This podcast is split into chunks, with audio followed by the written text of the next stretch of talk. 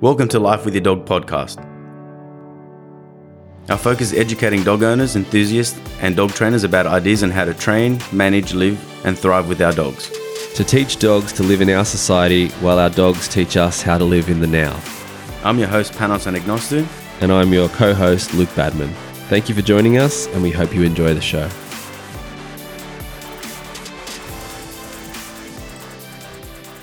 Welcome back to another episode of Life with Your Dog. My name is Panos Anagnostou, and today I had I was thinking about a memory the other day, and I thought there was something that I could share with you all, and I'll obviously give you a little bit of background about what prompted the thought.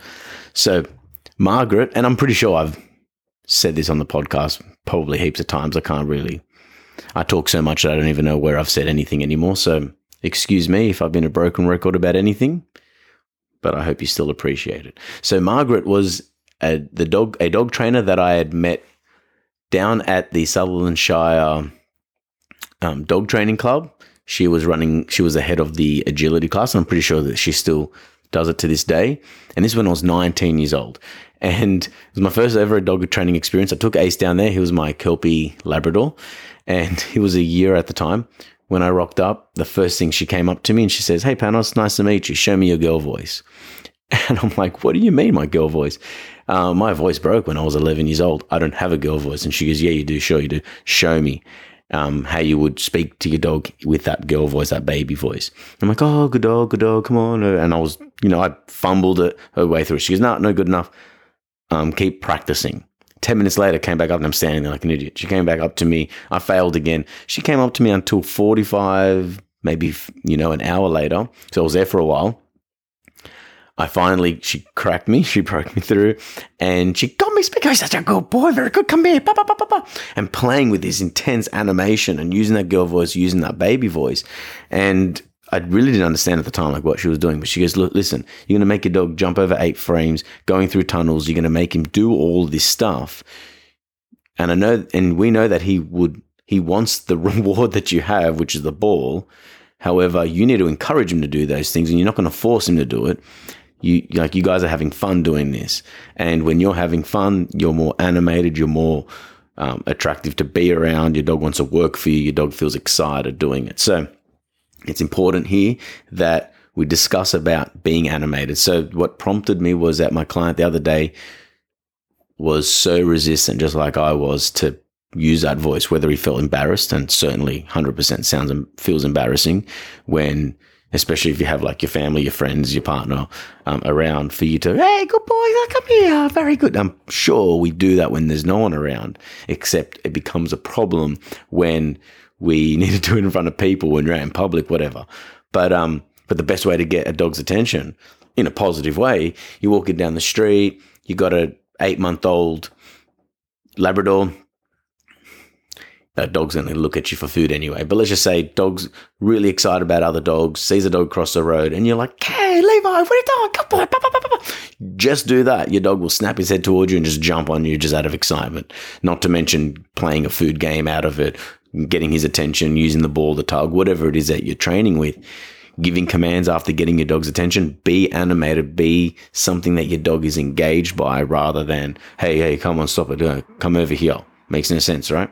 Just like, for example, kind of on the same topic, is when I was walking Chili uh, um, down the road and he went to, I don't know, I gave a command to my other dog and he assumed the release was for him. So he just like decided to like run towards the park going onto the road.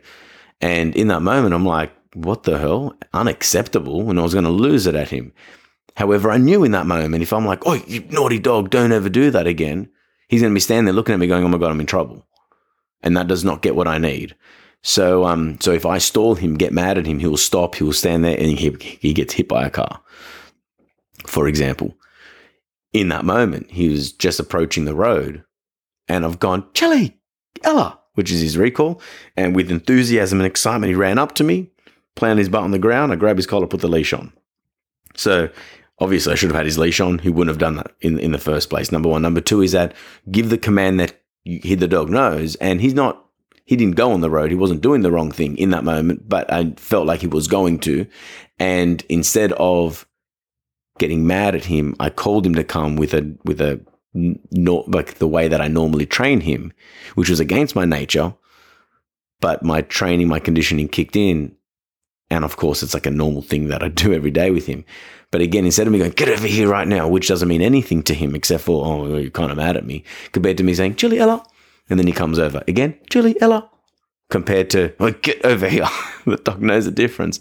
So being animated, being exciting. Today in group class, we're working on the name game. Tap on the leash, say your dog's name, dog looks at you, mark and reward. But you don't say yes and give him food. You say yes and you run away. And now the dog has to play the luring game, following your hand to get that reward. You have now created a reward event. You've created more engagement and focus on you. And in that moment, Levi, ah, goodbye. Yeah, look at you. And you're using that voice with your movement and your engagement training.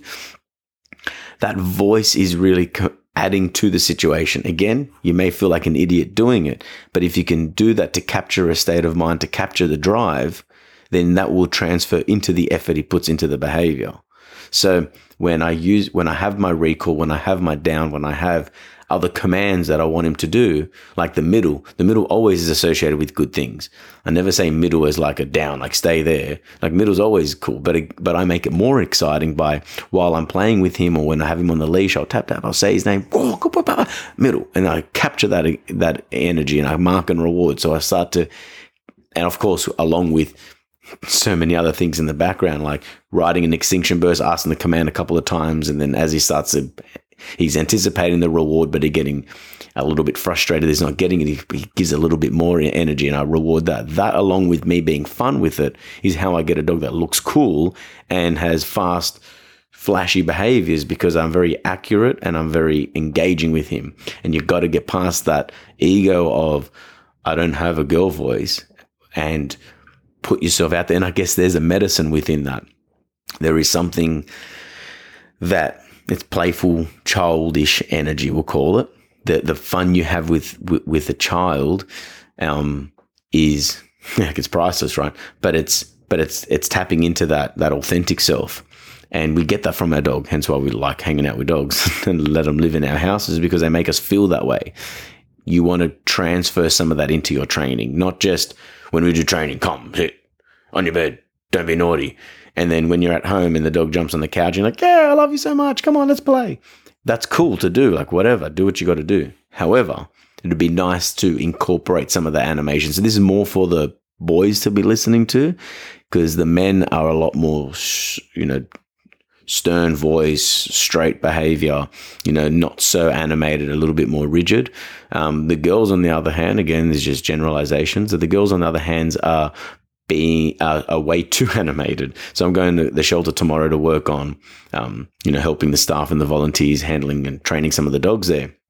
You don't walk into Buster's kennel, Buster, what are you doing? Whoa! And you open the door, the dog's jumping around and losing his mind. And you're like, why is the dog jumping and scratching me and g- grabbing my shirt and not letting go?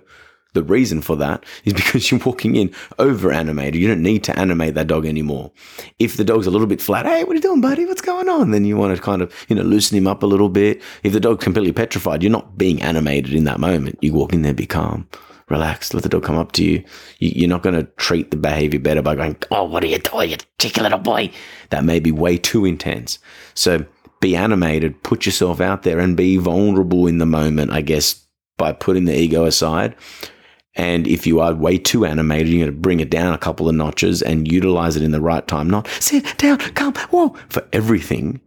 Because if you do it for everything, then two things may happen. Your, your, um, your dog may be way too overexcited all the time and every time you give a command, which may not help with his impulse control. But also, it may devalue if you're always excited. Then, like, how excited you have to be to be even more exciting. So, be calm with your dog, but be animated when you need to be. So I'll close on that. I hope you enjoyed today's episode. And if you have any questions, let us know. Hit us up, Life with Your Dog podcast on Instagram is probably the best way to get us. And if you enjoyed this podcast, please go onto Spotify or, or Apple Apple Podcasts and leave us a review, share it with your friends, subscribe to as many different podcast apps as you can just to kind of give us some love and help with the algorithm.